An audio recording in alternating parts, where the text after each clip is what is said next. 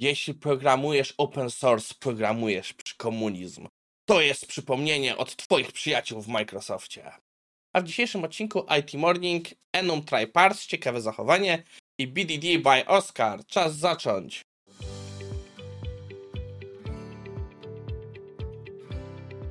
Cześć, nazywam się Maciej Wyrodek, a to jest odcinek na 28 września 2023. I IT Morning to jest zbiór ciekawych artykułów ze świata IT, które mają pomóc w waszym codziennym rozwoju. I znowu mam odcinek nagrywany rano. Coś w tym tygodniu mam czarną pasę i wszystko jest nagrywane rano na ostatnią chwilę. Więc żebym też miał czas, żeby to się wszystko konwertowało, przechodzimy do materiału. I naszym pierwszym materiałem jest e, artykuł wchodzący w pewną funkcjonalność enum parse w C Sharpie. Dość ciekawe zachowanie.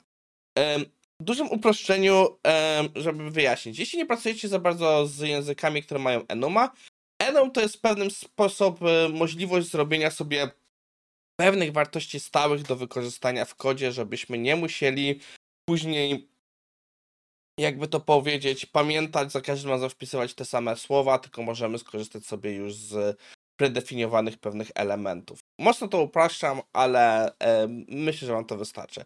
No więc mamy takie rzeczy jak właśnie Saturday, e, w tym wypadku, że mamy e, sobotę, niedzielę, gdzie autor wpisał wartości 0,1 i następnie autor pokazuje, że w momencie, kiedy chcemy zrobić tak zwane enum try parse, czyli dajemy jakąś zwykłą wartość i chcemy, żeby przekształciło się na enuma, to, że no w momencie, gdy podałem mu standardowo jedynkę, e, to on rozpozna, że rozpozna, że to jest wartość, która może być sparsowana i zwróci, e, zwróci nam informację, co to za dzień. Ale ciekawa rzecz wydarzy się w momencie, gdy mu podamy 3. Przypominam, 3 nie mamy zdefiniowane. On stwierdzi, że to może sparsować, ale zwróci nam jako ten enum trójkę.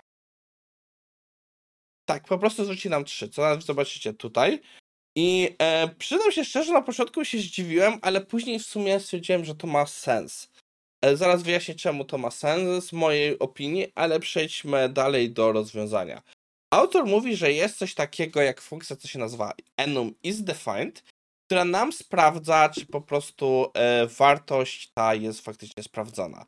No i dzięki temu możemy takie sytuacje uniknąć, ale jak mamy możliwość, że przyjdzie nam wartość enuma spoza naszego range'a, trzeba pamiętać, żeby jej użyć. Ja na przykład nie wiedziałem o tej wartości, ale też muszę przyznać, w ostatnich paru latach, ostatnich trzech latach ja praktycznie używam C Sharpa tylko, żeby utrzymywać mój program, e, właśnie którego używam do nagrywania odcinków. E, ale powiedziałem, że wyjaśnię, dlaczego uważam, że to ma sens. Dlaczego się nie, po przemyśleniu ma dla mnie sens. Jest coś takiego jak flag. To jest um, atrybut, który można dodać do enuma, pozwalający mu działać trochę jak, nazwijmy to, kolekcja. Powiedzmy, że mielibyśmy tutaj wartości i to są już raczej używa się wielokrotności dwójki, że mamy 0, 1, 2, 4, 8, wiecie, no po prostu 2 do potęgi, praktycznie kod binarny. I wtedy, jeśli podamy na przykład wartość taką jak, e, nie wiem, wymyślmy sobie jako 7, to tak naprawdę on już będzie oznaczał kolekcję wartości, że to jest tak naprawdę już nie, że to jest siódmy dzień tygodnia, tylko 7 to byłoby no pierwsze cztery wartości, więc on działa wtedy tak jako taki właśnie element z przypisanymi wielowartościami. Jedynie nie pamiętam, czy jak się używa właśnie tej, tego, to czy enum tryparse działa, ale ogólnie tak mi się wydaje, że to może być właśnie coś powiązane z tymi flagami, których w sumie ja też już nie pamiętam, żebym dawno widział w użyciu. Chyba ostatni raz je widziałem gdzieś tak popularne w 2015.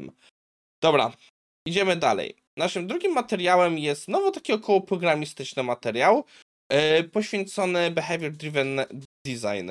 Yy, Oskar e, Dudycz to jest moim zdaniem takie na, nasza gwiazda polskiego świata, jeśli chodzi o architekturę, tego typu tematy i ma własny newsletter, z którego czasami trafiają te artykuły, ale też od czasu do czasu sam coś pisze. I obecnie wszedł w temat yy, BDD i powiedział, że to jest coś więcej niż testy.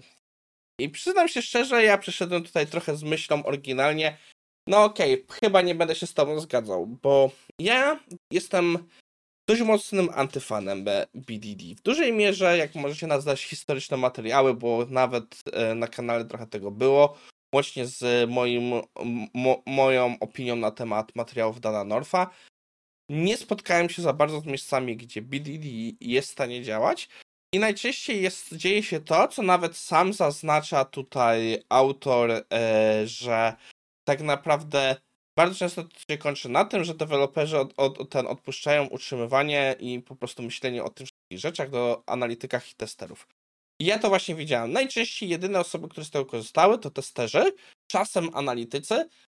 W jednym wypadku faktycznie gdzieś ktoś spoza biznesu e, właśnie e, e, support potrafił z tego skorzystać, żeby się dowiedzieć, jakie były zmiany w funkcjonalności. I tak naprawdę z perspektywy automatyzacji mój największy problem był, to się robiła po prostu bardzo często kolejna warstwa abstrakcji, która przez to, że nikt z niej nie korzystał poza testerami, ona wnosiła więcej problemów niż przynosiła wartości. I w pewnym sensie autor tutaj też o tym mówi, że tak naprawdę to, jest, to, są właśnie konsekwencje tego próby zbudowania własnego DSL-a, który nigdy tak naprawdę nie, nie spełnił swoich oczekiwań. I autor mówi, że jego tutaj oczekiwania względem ogórka, co jest też bardzo. On mówi, że lej mi się ten dowcip akurat podoba, E, jako narzędzia, że on nie chce zrobić czegoś takiego. On nie, nie liczy się z tym, on nawet nie ma złudzeń, że to nie jest celowane w ludzi niedeweloperskich. Jest to po prostu w pewnym sensie narzędzie, czy jakby to powiedzieć, struktura, która ma zrobić dla niego testy bardziej czytelne.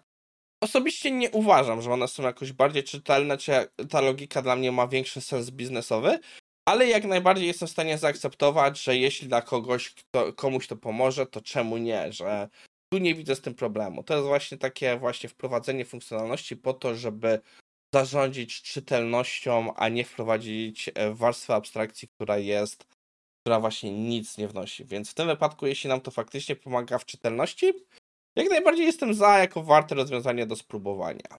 Jest parę frameworków, wtedy nie jestem pewien, chyba Spok wspiera bardzo dobrze w sobie BDD, jest dość mocno chwalony, więc pod tym względem myślę, że w takich miejscach faktycznie to może zadziałać. No i tyle z mojej strony na dzisiaj.